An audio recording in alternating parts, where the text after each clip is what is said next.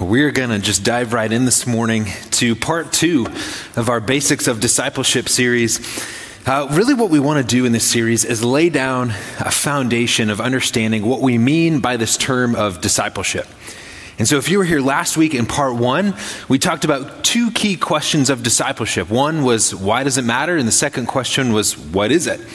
And so I just want to recap those for you before we dive in uh, to the second part of this. We defined discipleship as the process of being spiritually formed in the image of Christ for the sake of others and the glory of God, right? It's this ongoing journey of pushing towards spiritual maturity, of looking more and more like Jesus.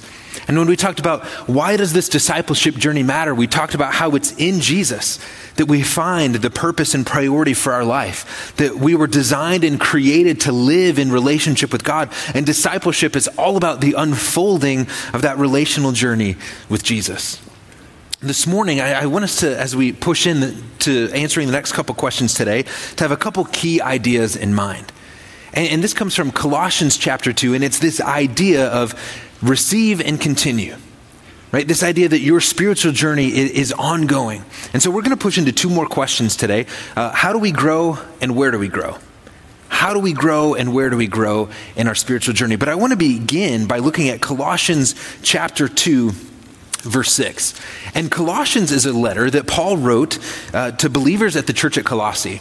Now, the church at Colossae was a relatively young church, and right after its, its founding, they immediately began encountering false teachings. And so, Paul writes this letter to encourage the believers to hang on to their faith, to hold fast to what they know to be true. And so, Paul starts uh, his teaching on some discipleship and spiritual fullness in Christ in Colossians chapter 2, verse 6. There we read this. So then, just as you received Christ Jesus as Lord, continue to live your lives in Him. And, and why I point this out is this reality of what Paul points to is that your spiritual growth and your spiritual journey is an, an ongoing process. Right? Sometimes I get concerned that in the church world, we, we do evangelism almost like fire insurance. Right? Evangelism and the truth of the gospel is not just get out of hell right? We, we do believe there's eternal judgment, and we do believe that salvation in Jesus frees us from sin and, and invites us into life everlasting with Jesus. But that is not the end of the journey. Right? Paul says, just as you received Christ Jesus as Lord, if you were a believer, you have received Christ Jesus as Lord. He says, now continue in him. Now, verse 7, he goes on and he says, rooted and built up in him, strengthened in the faith as you were taught. In other words, that moment where you come to know Jesus, and by the way, did you notice the two ways he says we know Jesus? The, he says, received Christ Jesus. The word Christ is Messiah, it's Savior. You've received Jesus as, as your Savior, but also as your Lord.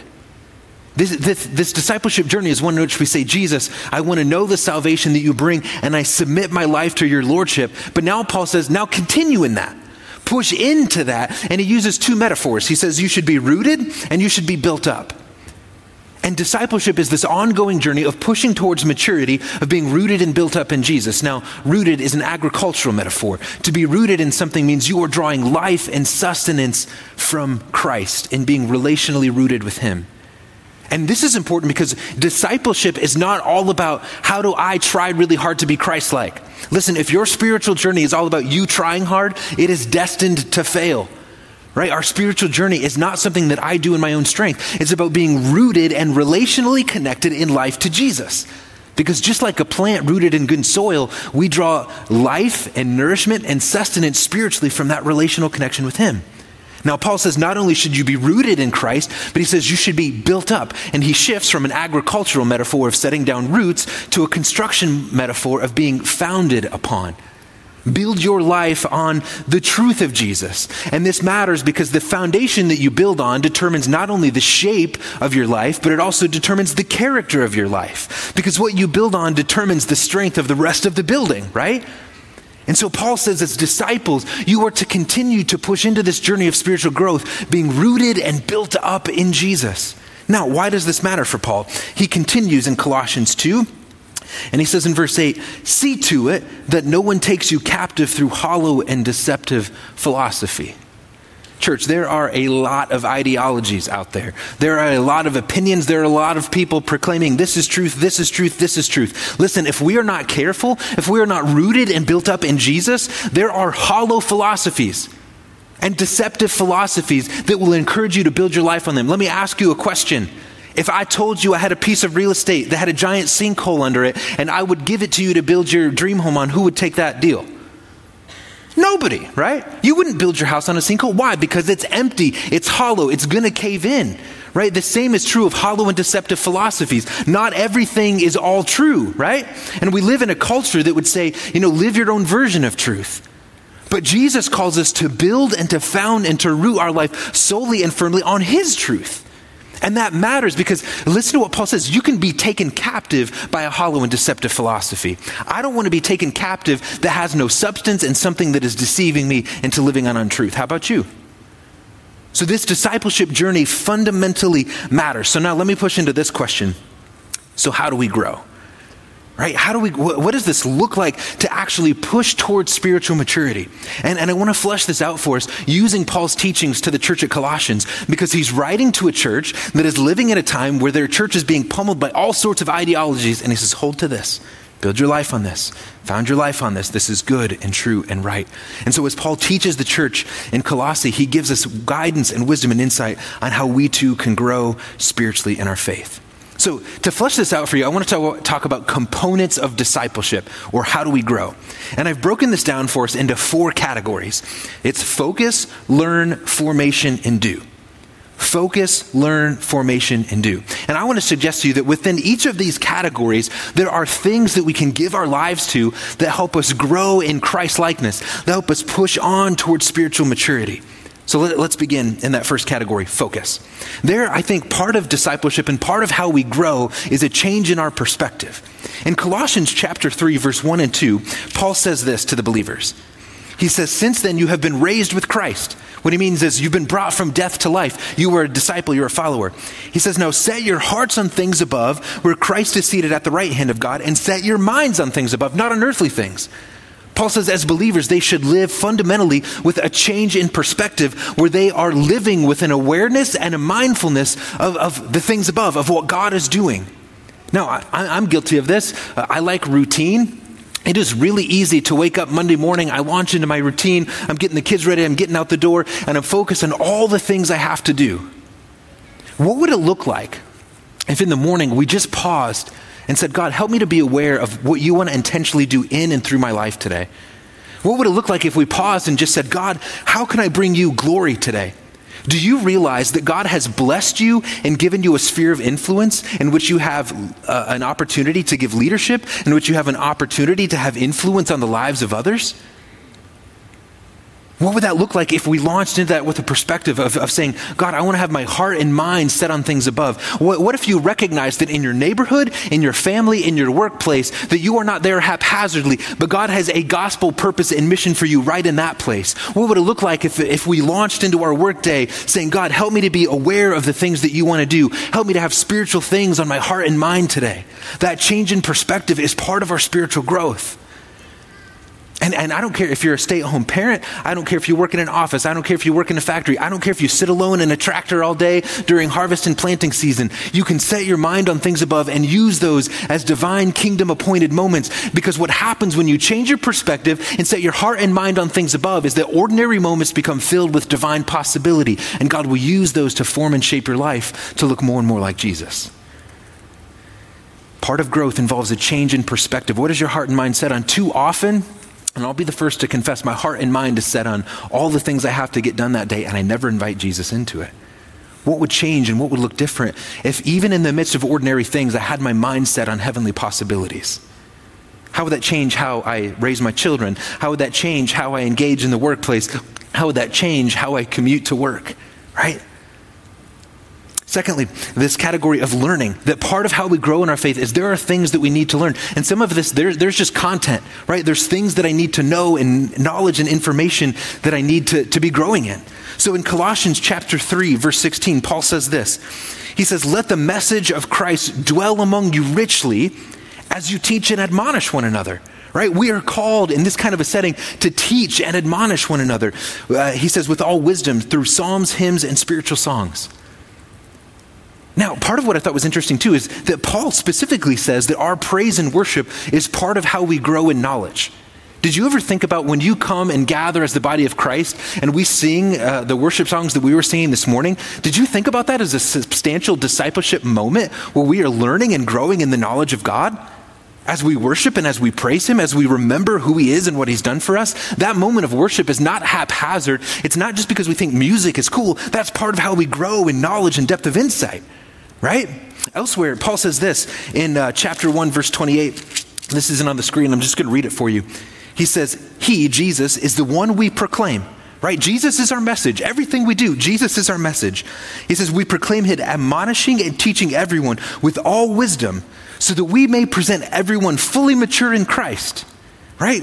We, we proclaim and we teach Jesus so that everyone can be presented fully mature. And Paul says it's to that end that he is strenuously contending. Elsewhere in Colossians chapter 1 verse 10, Paul says this. He says, "I pray that I do this so that you would live a life worthy of the Lord, please him in every way, bearing fruit in every good work, growing in the knowledge of God." There, Paul is, is calling the church of Colossae. They have a commission from Paul to be intentional about growing in the knowledge of God. And, and, elsewhere, Paul puts this responsibility on them, right? I read this too in verse 8. He says, See to it that no one takes you captive. See to it in your life that you are so rooted and built up on the knowledge of God that you can recognize and discern a hollow and deceptive philosophy when it presents itself to you. Right? That responsibility is on you and I and believers to continually grow in the knowledge of God. And by the way, this knowledge of God is not just an academic understanding of doctrine. That's important. I think we should learn good theology. This is part of what we attempted to do last Wednesday at the seminar. We talked about the doctrine of the Trinity and the doctrine of creation. Those things are important for us to know as believers. But part of what Paul is talking about here is growing in the knowledge of God is also a relational understanding of walking and doing life with God. So, growing in our faith, it's a change in focus right? Stepping into ordinary everyday moments saying, God, I'm setting my heart and mind on things above. It's about learning that there is content and knowledge and information that we need to know, but it's also about our formation, right? This is the third category. Part of how we grow is there are character formative things that God is doing in us. Let me read for you Colossians 3, verse 5. Therefore, Paul tells the believers, put to death, therefore, whatever belongs to your earthly nature sexual immorality, impurity, lust, evil desires, and greed, which is idolatry. Because of these, the wrath of God is coming. You used to walk in these late ways in the life you once lived, but now you must rid yourselves of all such things as these anger, rage, malice, slander, filthy language from your lips. Do not lie to each other, since you have taken off your old self with its practices and have put on the new self, which is being renewed in knowledge in the image of its creator. By the way, that phrase, being renewed in knowledge in the image of its creator, can I break down the theology of that in a real simple phrase? You look like Jesus. You've put on this new life in which you are more and more coming to look like Jesus, right? Let me skip down to verse 12. He says, Therefore, as God's chosen people, holy and dearly loved, clothe yourselves with compassion, kindness, humility, gentleness, and patience. Bear with each other and forgive one another. Right? Part of how we grow is partnering with God in this process of our character formation. That there are things in our life that Paul says we need to be intentional to put to death.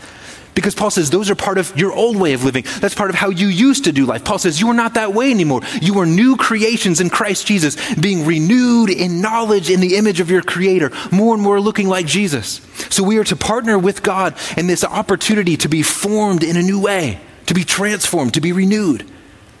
So when the Spirit brings conviction on that thing in your life that's part of who you used to be, sexual immorality, impurity, lust, evil desires, greed, Paul names a few. Are we faithful to say, God, I want to surrender that over to you, right? How, how, about where Paul says, get rid of anger, rage, malice, slander, filthy language? Right? It's not just the big ones. It's not just like lust is always the easy sin, right? That's the obvious one. But now Paul gets a little more personal. Get rid of anger, rage, malice. We live in a culture of rage. We live in a culture that is quick to be angry. Church, we are not to be people of anger, rage, and malice, people of slander, people of filthy language on our lips. And by the way, filthy language isn't just four letter words. Filthy language includes things like the slander of your neighbor, or talking about that person, or gossip. I think that's all part of that filthy language, right? But part of growing is we are being formed and shaped, which means our lives look fundamentally different. Now, it's part of character formation is the second word. It's contending. And I know that's a weird word, but I chose it intentionally because it's the word Paul uses. When, when you contend in something, you, you push in and you overcome even when it's difficult. Contending says, I'm still in this even when I hit opposition. And so much of your faith means that we are people who are contending. We're pushing in, we're persevering even when things get difficult. Let me read for you what Paul says in, again in Colossians 1 28 and 29. It says, He, Jesus, is the one we proclaim, admonishing and teaching, so that we may present everyone fully mature in Christ. Verse 29, he says, To this end I strenuously contend. What, what, what, are you strenuously contending in? That, that, in my mind, is a powerful phrase. strenuously contend. In other words, Paul says, I am giving my life to this. If you ask Paul, Paul, what matters? Paul, what's the chief end of your life? He would tell you it is to proclaim Jesus and see others presented fully mature in Christ. I am strenuously contending, pushing in even when it gets hard. And by the way, Paul is not just saying this from a position of uh, ease and comfort. In verse 18 of chapter 4, Paul says this He says, I, Paul, write this greeting in my own hand. Remember my chains. The book of Colossians is commonly called one of the prison letters. And the reason it's called one of the prison letters is Paul literally writes this letter under house arrest in Rome. He's being persecuted for his faith. And he goes, I am strenuously contending. And, church, when we encounter difficult moments and we strenuously contend and push in and persevere, God uses those seasons to form and shape our character. I hate this reality, but one of the, th- the, seasons of my life that has been most forming and shaping are seasons of difficulty and struggle. For whatever reason, those are the moments where I, I tend to be more humble and more broken and more open. Right? It's probably because I'm, I'm a prideful person and I don't like to acknowledge what I don't know. And yet, in the seasons of difficulty, God brings me back to a place of humility and it creates teachability. So, how do we grow in our faith? It's focus, changing our perspective. It's learning, content. It's formation of character. It's contending and persevering and pushing in. It's also about engaging and doing. Part of this looks like the cultivation of spiritual practices. So, notice what Paul says in chapter 4, verse 2. He says, Devote yourselves to prayer, being watchful and thankful. Devote yourselves to prayer. Devotion is a strong word. You are to give your lives to being a people of prayer. I would also argue that uh, the, the discipline of thankfulness is also a spiritual practice that Paul calls his people uh, to develop.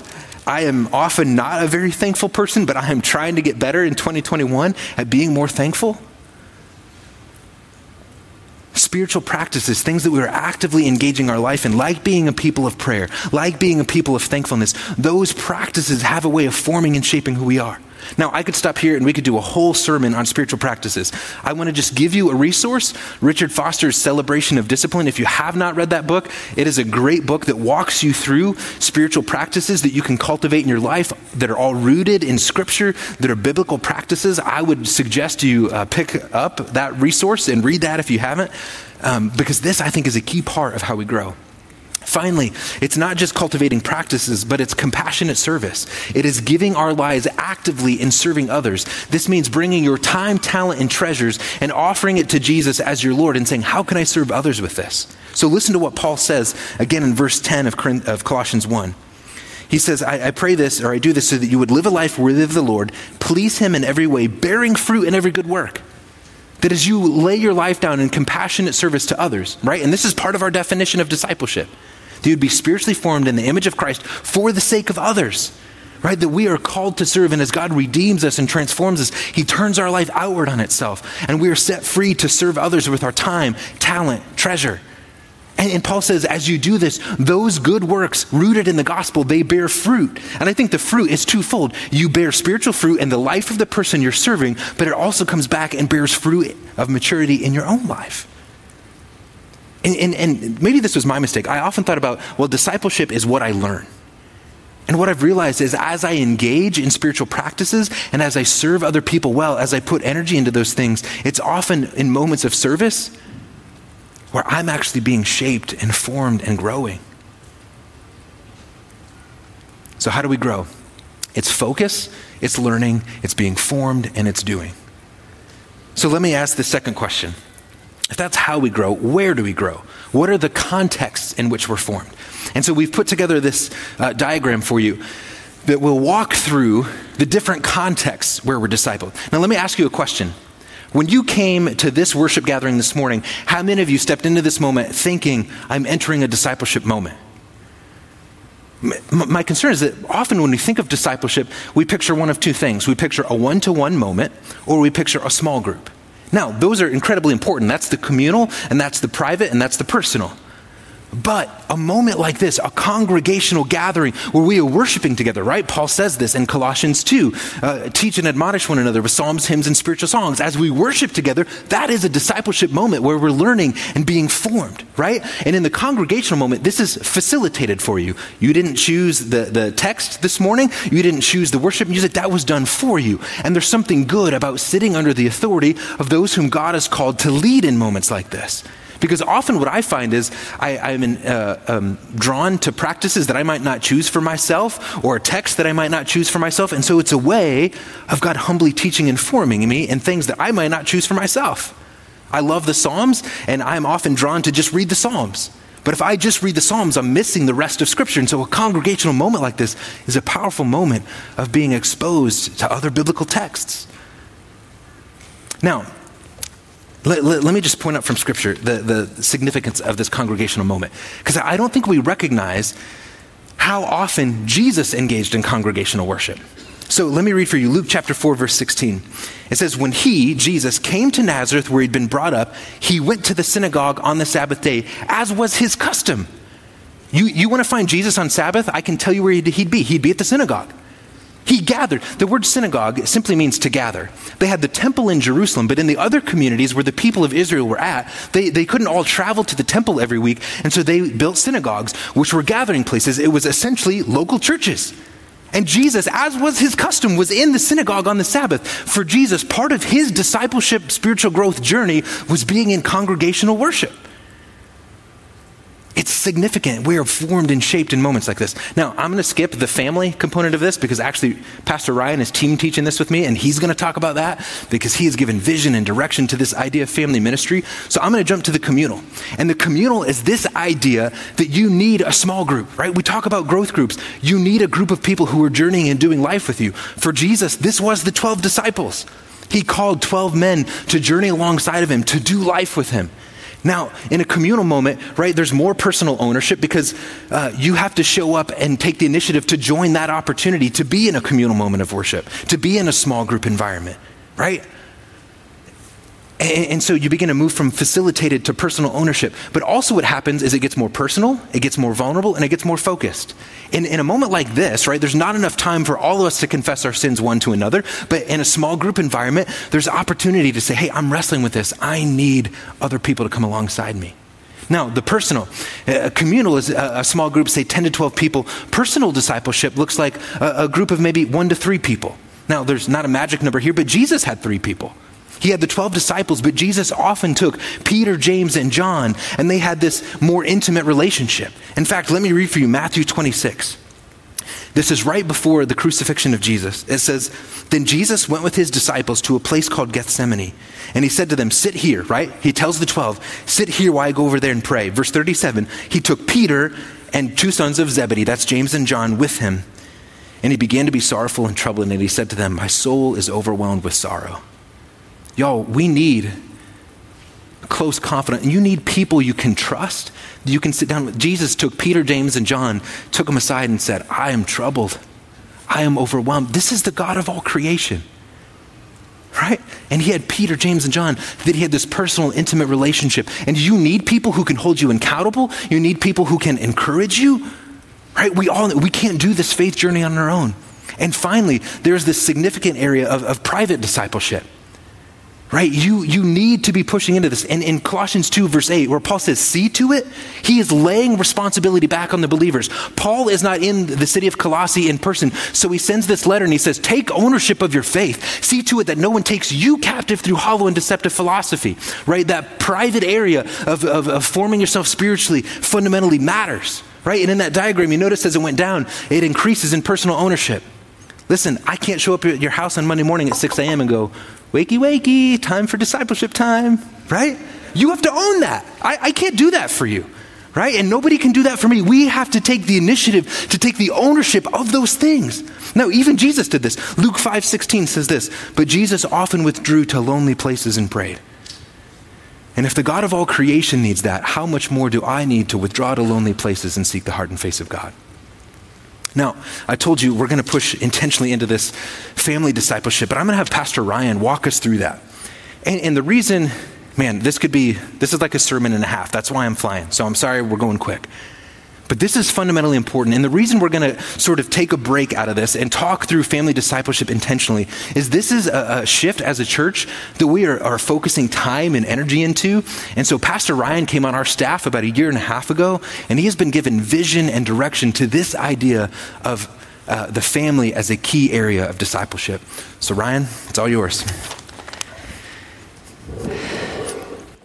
As Aaron said, um, I'm the lucky one that gets to put uh, vision and uh, direction to the family ministry, and it's it's really great. And uh, so I get to talk about that piece in the puzzle there in the pyramid, the family piece of discipleship, and how important that is. Uh, so I'm just going to jump right into that. Uh, I don't think it would be too much of a stretch uh, for all of us to admit that we probably have some family influence in our lives. I know a couple of years ago, my wife and I were just sitting around talking, and all of a sudden she blurts out, That was your dad. I was like, What? What was my dad? She said, The way you re- just responded, like, that, that's your dad. And so, evidently, what I do is when I'm listening to my wife, and, you know, all the time, I'm just completely, you know, engaged there, right, all the time. And so I'm, I'm, sitting there, and I, you know, I very enthusiastically just listen, you know, and, and all of a sudden I go, Oh. I know that's really enthusiastic, right?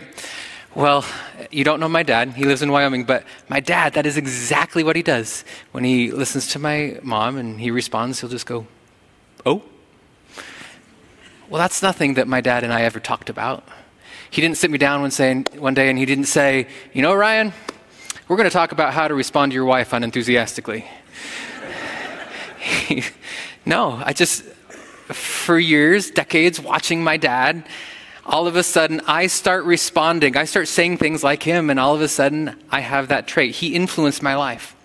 Now, that's just something silly that my wife and I uh, laugh about when it happens, and it continues to happen.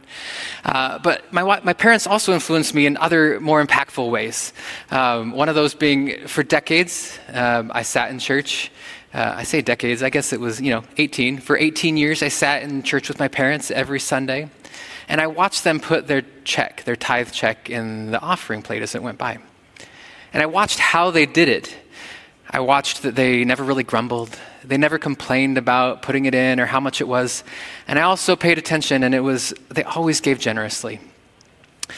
And it was this quiet, consistent faithfulness over years that I just watched. And we never really talked about it. It wasn't something that we sat down and talked about it. But when it came time for me to make decisions with my own money, when I became an adult, I didn't need to have somebody talk to me about it. I didn't need to be told. It had just become part of how our family managed our money. I watched them be generous, and so that's just how I knew what to do. It became a part of who I was. And now that I have kids, I definitely see the influence I have on my children and I'm probably not the only one in here, but have you ever seen your child do something and you look at your spouse and you say, That's all you? Uh, it happens at our house all the time, and it's always the good traits that come out, right? uh, sometimes it is, and that's, that's a real benefit. But parents and families have a strong influence on our children, on our kids' lives, from social behavior education, sports, activities, political ideology, money, the list goes on. Our families influence us. And so that's where family comes in in this discipleship process, then that pyramid that Aaron showed us. Because whether or not you think you are discipling your children, whether you think you have influence discipling your families, and if you're doing a good job at it or not, or what you're doing, or if you're doing it at all, I am telling you, you are discipling your families every single day. Everybody is watching all the time. That's why I think, say things just like my dad. That's why I handle money the way that I saw my parents handle money. because I spent time with them, I watched them, I saw what they did. And Jesus knew that this happened. Jesus knew that discipleship was more than just words, more than just going to a class and learning something. Jesus could have discipled his, discipled his followers any way he wanted. He could have built huge institutions for higher education and filled, filled hundreds of classrooms with disciples if that's what he wanted to do, but he didn't do that. Let's read in John, John 1 35 through 39. It says, The next day, John was there again with two of his disciples. When he saw Jesus passing by, he said, Look, the Lamb of God. When the two disciples heard him say this, they followed Jesus. Turning around, Jesus saw them following and asked, What do you want?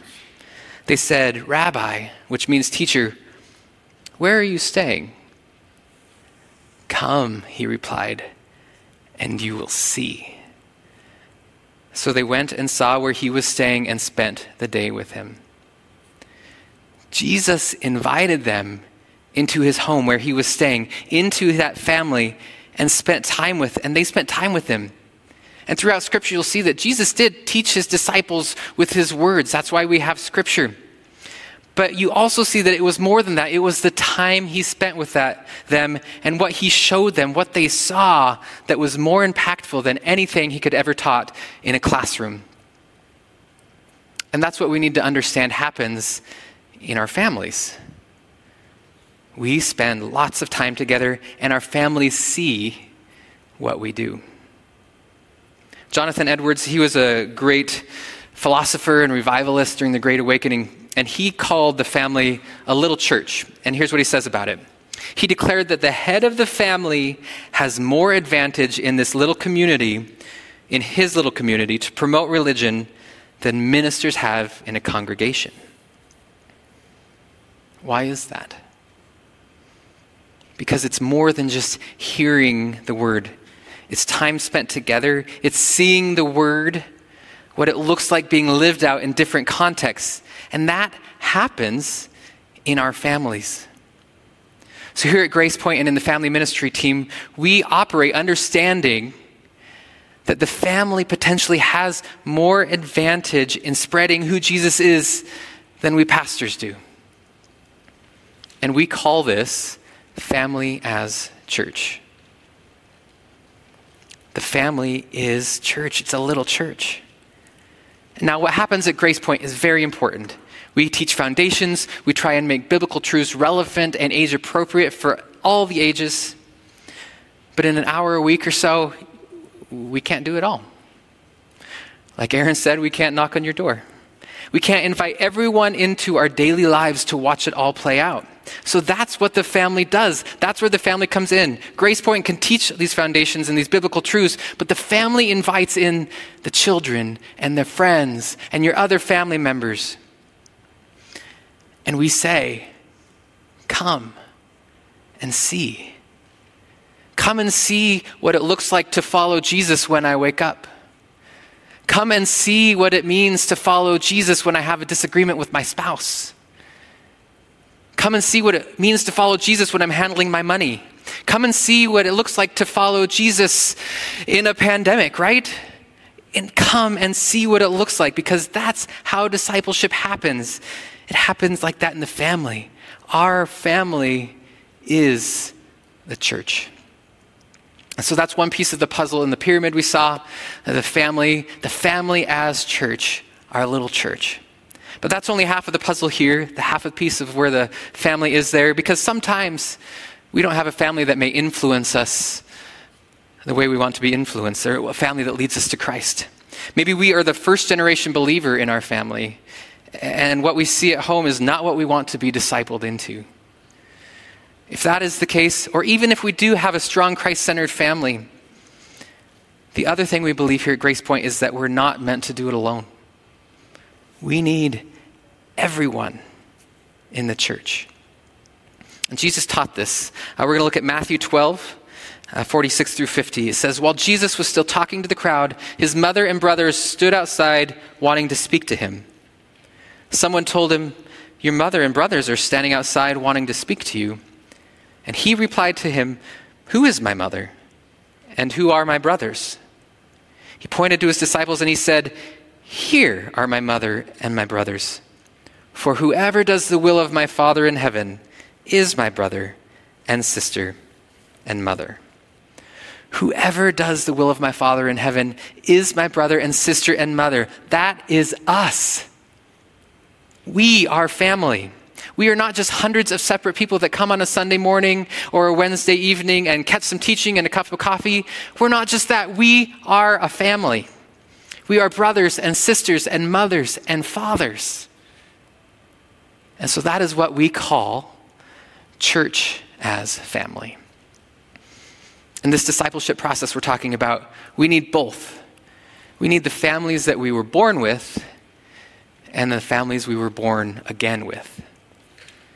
Now, I have had the blessing in my life of having both, and but understanding what church as my family means for my discipleship process. Now, my parents are wonderful. They pray for me every week. They pray for my family. They taught me to seek after Jesus, but they couldn't do it all, and they were not meant to do it all.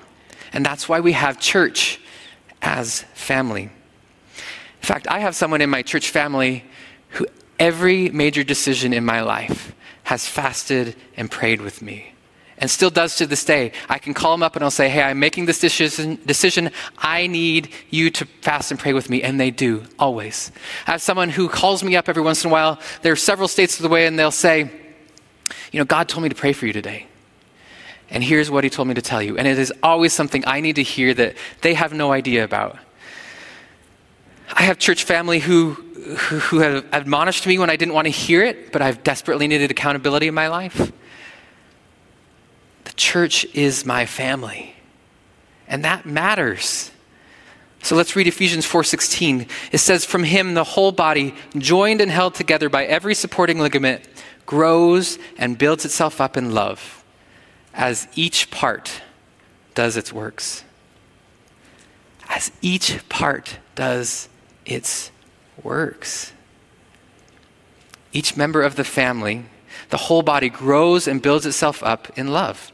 And we need every part, every member of our church family for us to grow up, to build us up and grow, to be discipled. And so, what does that mean for Grace Point? Well, uh, it means that in addition to our desire to pass on biblical truths and these uh, Christ centered foundations, this theology, we want to create opportunities to have spiritual experiences together as a family. So sometimes our Sunday mornings or our Wednesday evenings can seem siloed because we have nursery, we have preschool, we have Kids Point, we have Point 45, we have GSM, we have Oasis, and we have our growth groups. And those are all great. And we need all of those because that is how we get biblical truths across to everybody in their age appropriate ways. But we also think it's important now to break down some of those walls and to be a family. So, one of our responses is to introduce Generation Sundays. Um, so, now on the months that have five Sundays, starting this month, January 31st, we're going to start having Generation Sundays where all generations are joining in here together uh, for worship. We're still going to offer nursery and preschool for that, uh, but everyone else will join as a family because we want the wisdom of the elders to influence the youth. And we want the dreams and the visions of the youth to inspire everybody. And we want to pray together. And we want to laugh together. And we want to cry together. And I'm going to cry with you because I'm really good at it. So we'll be looking for Generation Sunday. It starts January 31st. We're so excited about that. We also announced our family and friends night earlier, and that's part of it. We are meant to do this together. We love Kids Point. We love Oasis. We love all those things.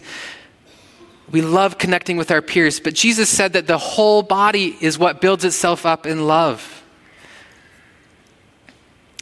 So that's Grace Point. That's what we're doing about it. Well, what does this mean for you? Well, for our families, it means we treat them like church. That we live out within our family Jesus' love and we pass on our faith to them. We live out those daily moments. For our church family, what does that mean? Well, it means we do our part as the body. We are all part of the family. And we need all generations serving and engaging with all the other generations, not just going to be on these Generation Sundays, but every week. One of my favorite things that happens here is that we have a ton of college students, which is awesome. And we have so many of them serving and loving in a lot of our ministries. And there are some ministries in this church we cannot run without the service of the college students. I love that.